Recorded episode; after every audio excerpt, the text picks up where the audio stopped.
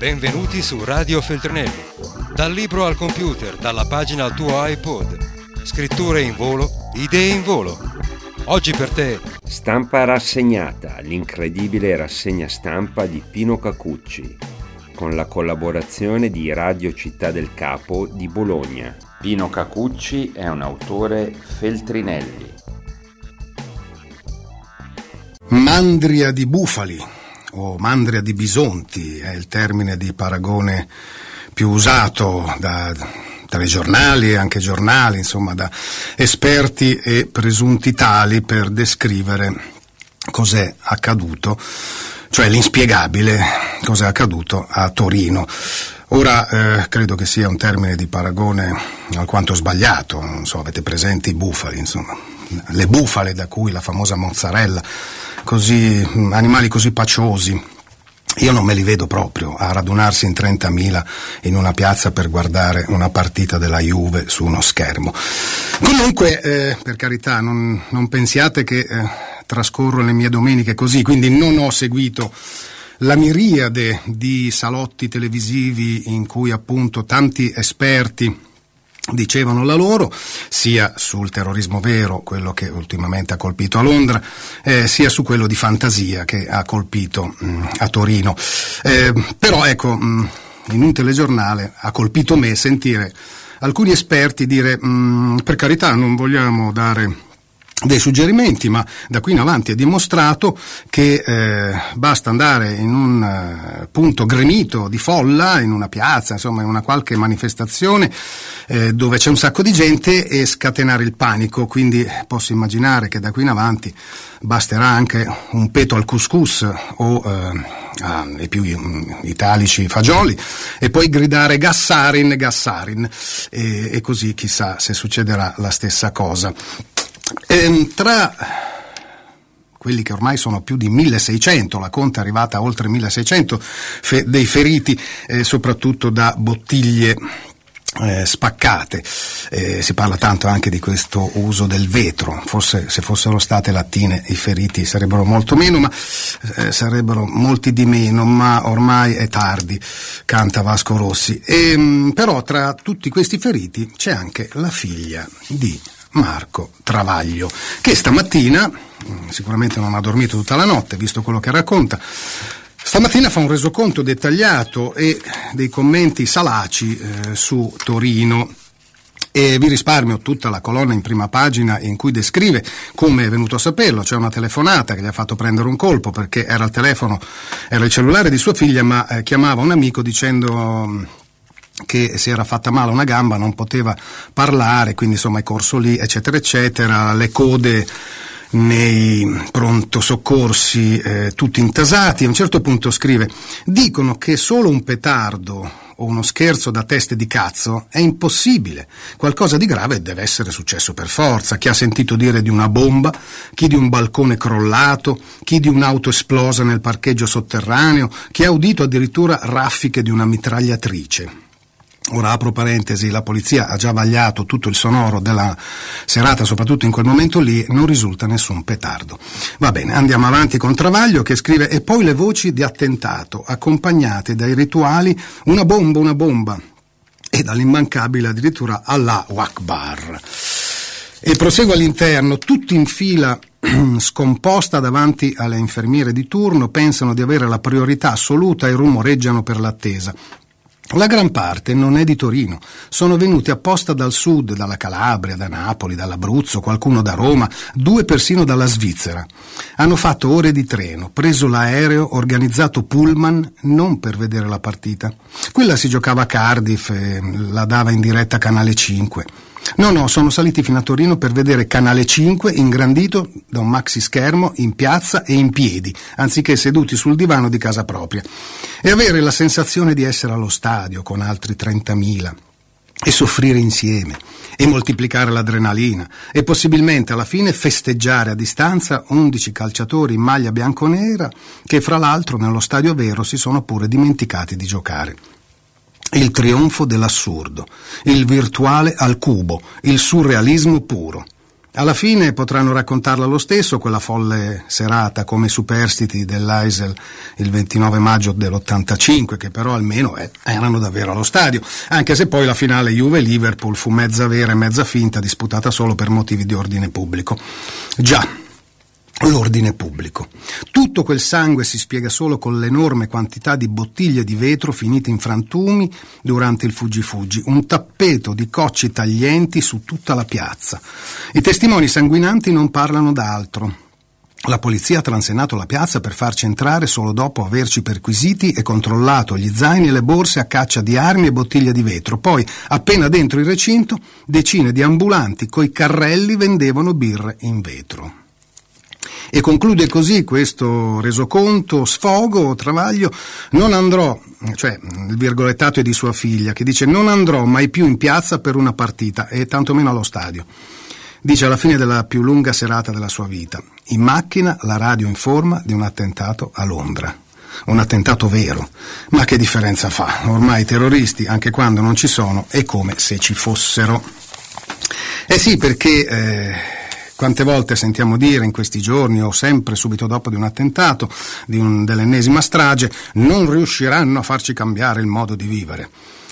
Che panzana, il nostro modo di vivere è già cambiato da un pezzo, e poi Torino è stato così eh, l'acme di quanto sia cambiato il nostro modo di vivere. E, ehm, i, i, i, titoli stamattina eh, sì, mettono il dito nella piaga da eh, Il Giornale che a tutta pagina scrive Vince la paura. La stampa si butta sui colpevoli, Piazza San Carlo caccia ai colpevoli.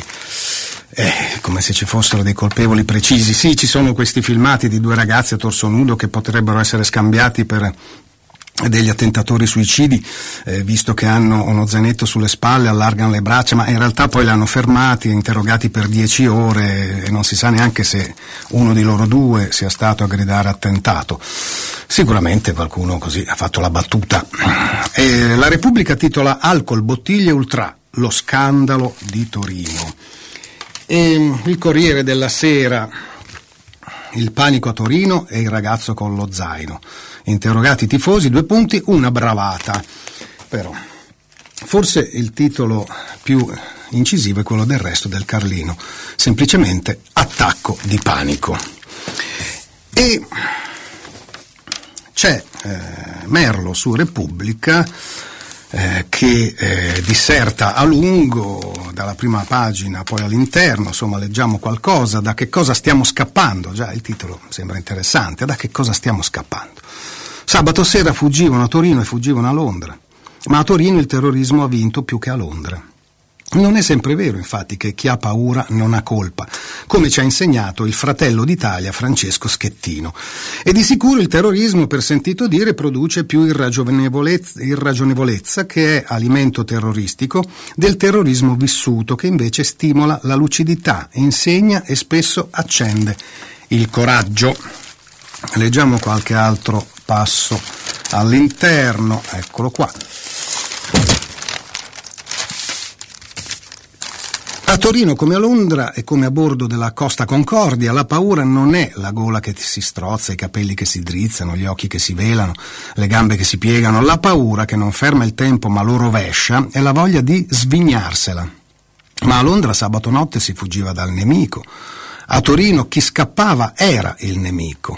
E l'ordine impartito via Twitter dalla polizia inglese scappa, nasconditi e racconta, run, hide, tell, co- governava come già a Parigi, se chappé, se caché, alerté. Proprio come eh, stamattina il Merlo eh, così, è particolarmente ispirato con le lingue. Proprio quel bisogno non era un incitamento al panico, ma al contrario una circolare contro il panico. Perché gli inglesi hanno mostrato al mondo il meglio di sé quando in Barrow High Street, South Work Street, Stony Street e in tutte le stradine adiacenti al London Bridge si sono aperte le porte delle case private per accogliere chi fuggiva e persino i buttafuori dei pub si sono messi a buttare dentro le persone. La pur bella e civile Torino, che è una delle capitali d'Italia, città europea, di nuovo al centro della storia del paese, si è invece smarrita nella paura, con l'attenuante importante del terrorismo annunciato, troppo annunciato, anche con la diffusione di quelle che gli storiografi chiamano le brochure panique.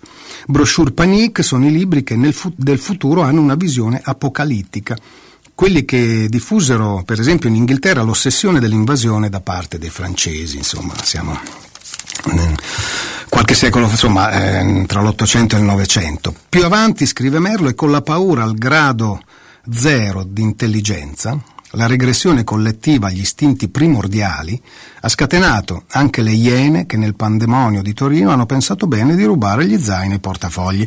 Gli sciacalli sono gli stessi dei terremoti, quelli che nel Settecento venivano impiccati perché rovistavano tra le rovine e tagliavano le dita dei cadaveri per rubare le fedi d'oro.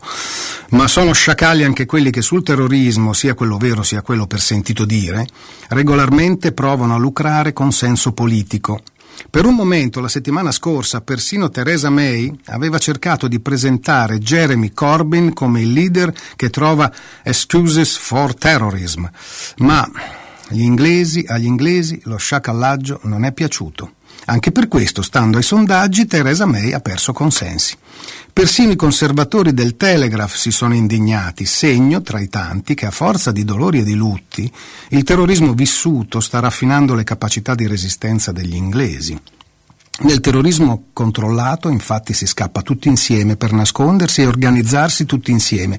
Nel terrorismo annunciato, invece, si scappa ciascuno per sé per isteria di sopravvivenza, per paura animale, la stessa del cervo o del cinghiale che sente, insomma, vedete che dal mondo animale mm, fioccano i termini di paragone, il cervo e il cinghiale che sente lo sparo e fugge appunto dal rumore corre pazzescamente per ogni dove, calpestando duemila anni di civiltà, insieme ai toraci delle ragazze, ora ricoverate alle molinette, alle teste dei bambini, ai corpi degli altri.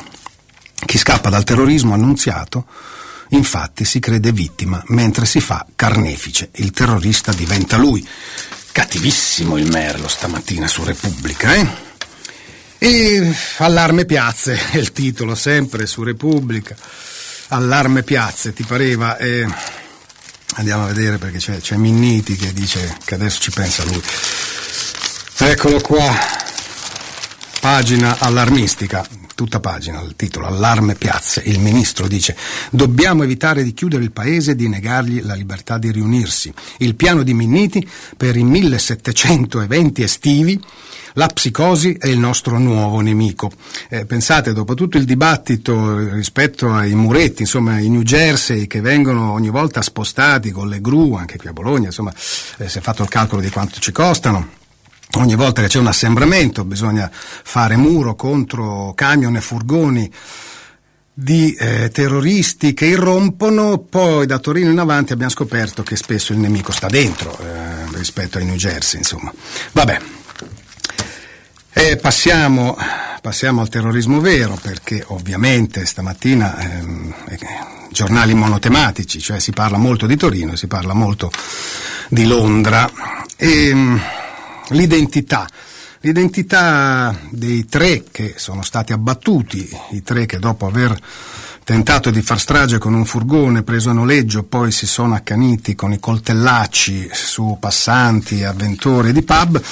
Ecco, si eh, prospetta una traccia, una pista pakistana, la stampa in prima pagina, Londra, la pista dei killer pakistani e mh, mm, anche se Scotland Yard eh, come sempre ci mette del tempo eh, a dare le identità perché insomma prima vogliono svolgere accurate indagini però già circolano delle foto e mm, Repubblica ha colto la testimonianza di una italiana residente a Londra che eh, quando le hanno mostrato la foto di uno dei tre eh, non solo l'ha riconosciuto ma ha detto niente meno, io l'ho già denunciato come integralista islamico, voleva addirittura fare proseliti fra i ragazzini tra cui mio figlio ehm, suo marito si chiama Gibril, c'è qui una foto di lei, il marito, il figlio con così, il volto oscurato perché è minorenne, una coppia di italiani denunciò il killer, marocchino e pakistano nel comando. E, insomma, Eh, leggiamo qua e là, un giorno circa un paio di anni fa mi accorgo che nel parco con mio figlio c'era Abu Mohammed, che sarebbe uno probabilmente Potrebbe essere uno dei tre perché Scotland Yard le ha mostrato la foto e lei ha riconosciuto questo Abu Mohammed che gli stava offrendo cioccolatini. Il giorno dopo lo vedo inginocchiato davanti allo scivolo che prega in arabo mentre i bambini giocano. Il terzo giorno Raffaele, il figlio, mi ha chiesto di voler diventare musulmano. A quel punto Erika, donna tanto combattiva quanto minuta, decide di affrontare Abu Mohammed e gli altri tre adulti che da tempo gironzolavano nel parco e mi disse che il mio Dio sarebbe diventato musulmano e ci avrebbe punito tutti e che io in quanto donna non avevo diritto di parlare con lui. Erika li fotografa di nascosto, porta la foto al commissariato di Berking. Quando il poliziotto vide la foto si allarmò e contattò Scotland Yard nei giorni successivi Erika nota due agenti fare la ronda, poi insomma poi niente di fatto. Segue l'Abu Mohamed, uno degli uomini del comando, eh, scrive Fabio Tonacci, autore inviato, autore dell'articolo. Qualcuno a Scotland Yard dovrà spiegare cosa ne è stato della segnalazione di Erika Gasparri. E poi c'è una pista che porta in Italia perché uno di questi aveva ricevuto, insomma aveva usato un money transfer da, tra Londra e l'Italia. Almeno in un caso però è stata trovata una traccia che porta in Italia, un passaggio di soldi fatto attraverso money transfer. Aspetteremo gli sviluppi delle indagini. E eh,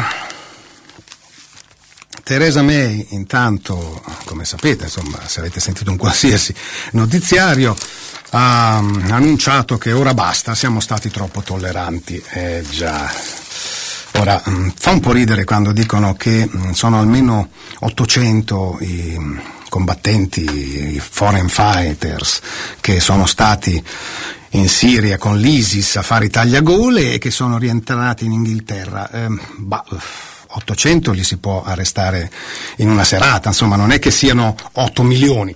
Eppure dicono che sono troppi, sono troppi. Poi vedremo un approfondimento che dimostra che però in effetti sono troppi tutti. Mm i simpatizzanti, non tanto.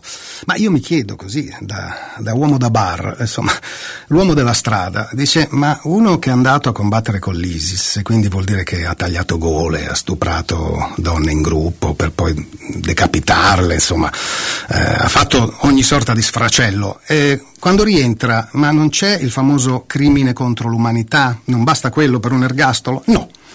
No, anzi, addirittura ci sono paesi che molto tollerantemente e democraticamente hanno istituito dei centri per rieducarli. Vedremo quanti ne rieducano.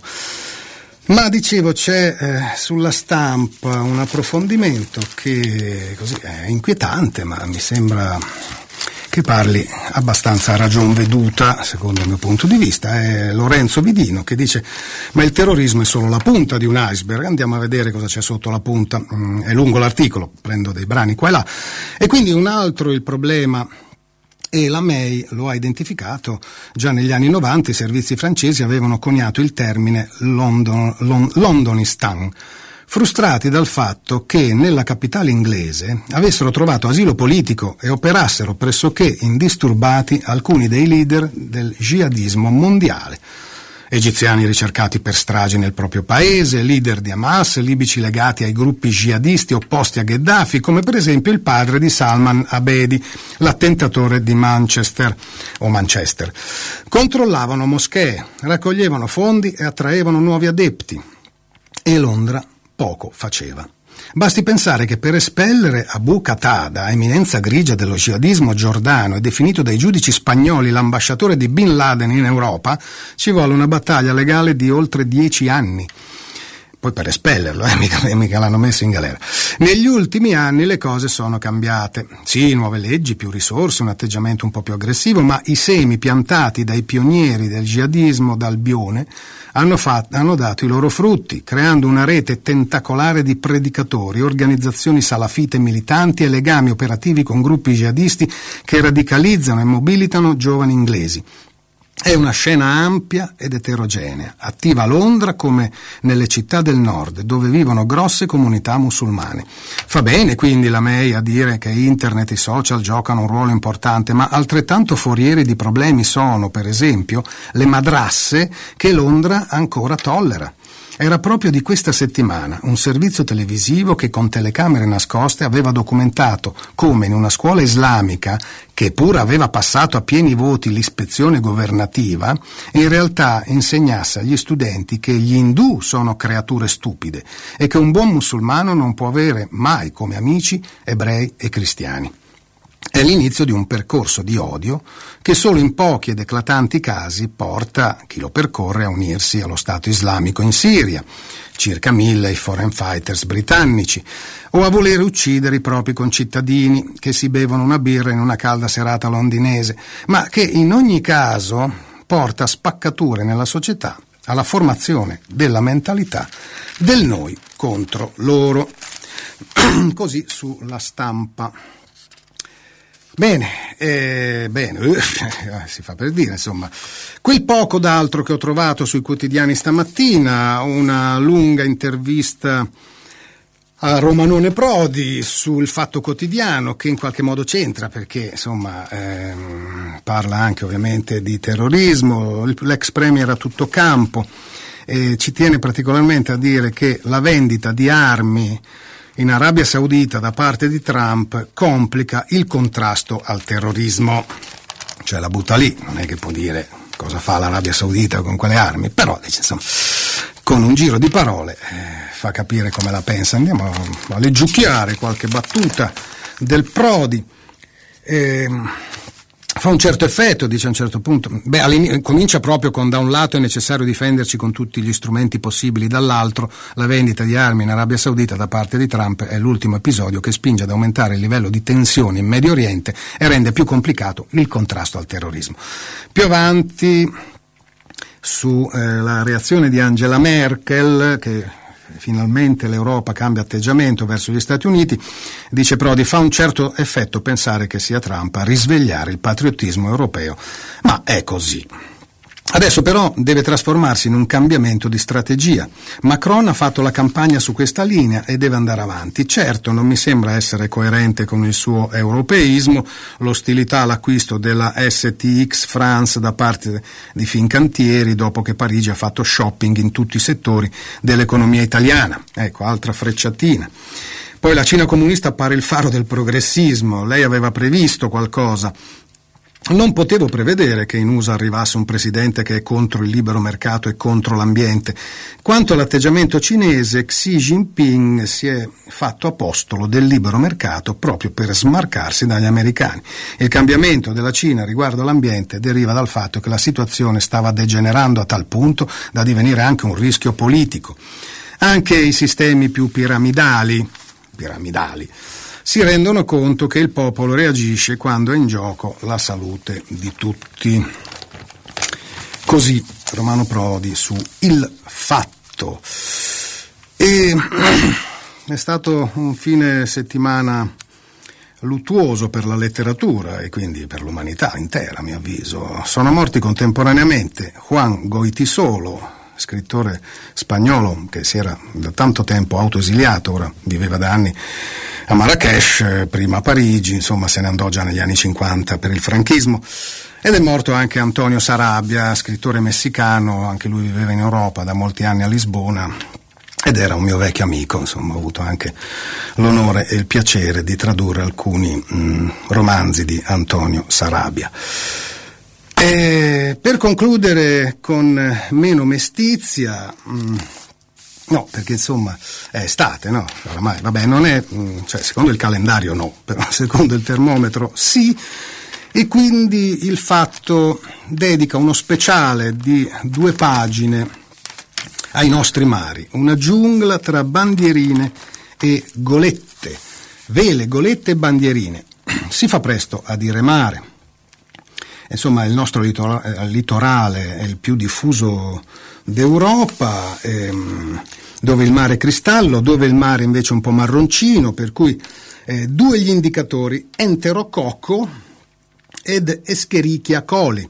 Cioè sono due cosine che stanno nella nostra cacca, insomma, essenzialmente, ecco, e che proliferano enormemente d'estate perché eh, perché ci sono insomma, milioni di naviganti, alcuni solo della domenica, ma insomma tutti questi nei mari italiani fanno la cacca in mare, insomma. anzi alcuni credo, cioè, io giro in kayak, per cui un po' la bicicletta dei mari, no? sono uno di quei fessi lì. Ehm, alcuni sembra che siano stitici tutto l'anno, poi arrivano in barca, cosa non ti combinano, che scia si lasciano dietro. E allora dice: Oggi dove andiamo in kayak? Che percorso facciamo? Ma facciamo lo slalom tra gli stronzi. Eh, primati, l'Italia svetta in Europa per i luoghi di balneazione perché oltre il 25% sono da noi già, ma sono balneabili, vanno a chiedere a un esperto, Silvio Greco, biologo marino, consigliere del Ministero dell'Ambiente, e dice, eh, dice, subito questo il consiglio, seguite la Posidonia, se la trovate il posto giusto, cioè a tanti dà fastidio, quest'alga insomma, che cresce come cicoria, in, creando delle immense macchie, beh lui dice se c'è quella il mare è abbastanza pulito, poi vabbè, quello che ci galleggia sopra, e vabbè, vedete voi, usate l'occhio e il naso. Dice l'Italia studia il proprio mare, gli chiede il fatto, ma, risponde l'esperto, abbiamo quasi 8.000 chilometri di coste e ci piace dire che siamo un popolo di poeti e navigatori, ma poi per trovare un batiscafo, per studiare le profondità, dobbiamo affittarlo all'estero. La Svizzera, che è senza mare, ha più battiscafi dell'Italia. Comunque il mare italiano è tra i più belli, mi creda, se in Calabria, prendo questa terra perché sono calabrese, vai a 10 metri dalla costa e ti immergi a 10 metri, vedi il mondo, c'è di tutto, ogni tipo di balena, di delfino, di squalo. Mi chiedo io di sostanze stupefacenti pure, perché vai a 10 metri, trovi balene, delfini e squali ma gli sarà affondata una nave dell'andrangheta con del materiale. Ehm, no, vabbè, insomma, forse 10 metri no. Comunque, comunque, subito dopo dice per carità non scriva queste cose. Ah sì, perché ha detto squali e allora potrebbe esserci l'allarme. Sulle coste del Mediterraneo vivono 500 milioni di persone e dal 57 a oggi ci sono stati appena 4 attacchi di squali, insomma, mm, eh, per cui sono più pericolose le vespe e i calabroni. Bene, eh, concludendo, concludendo un'ultima cosa che eh, non ci rincuora affatto.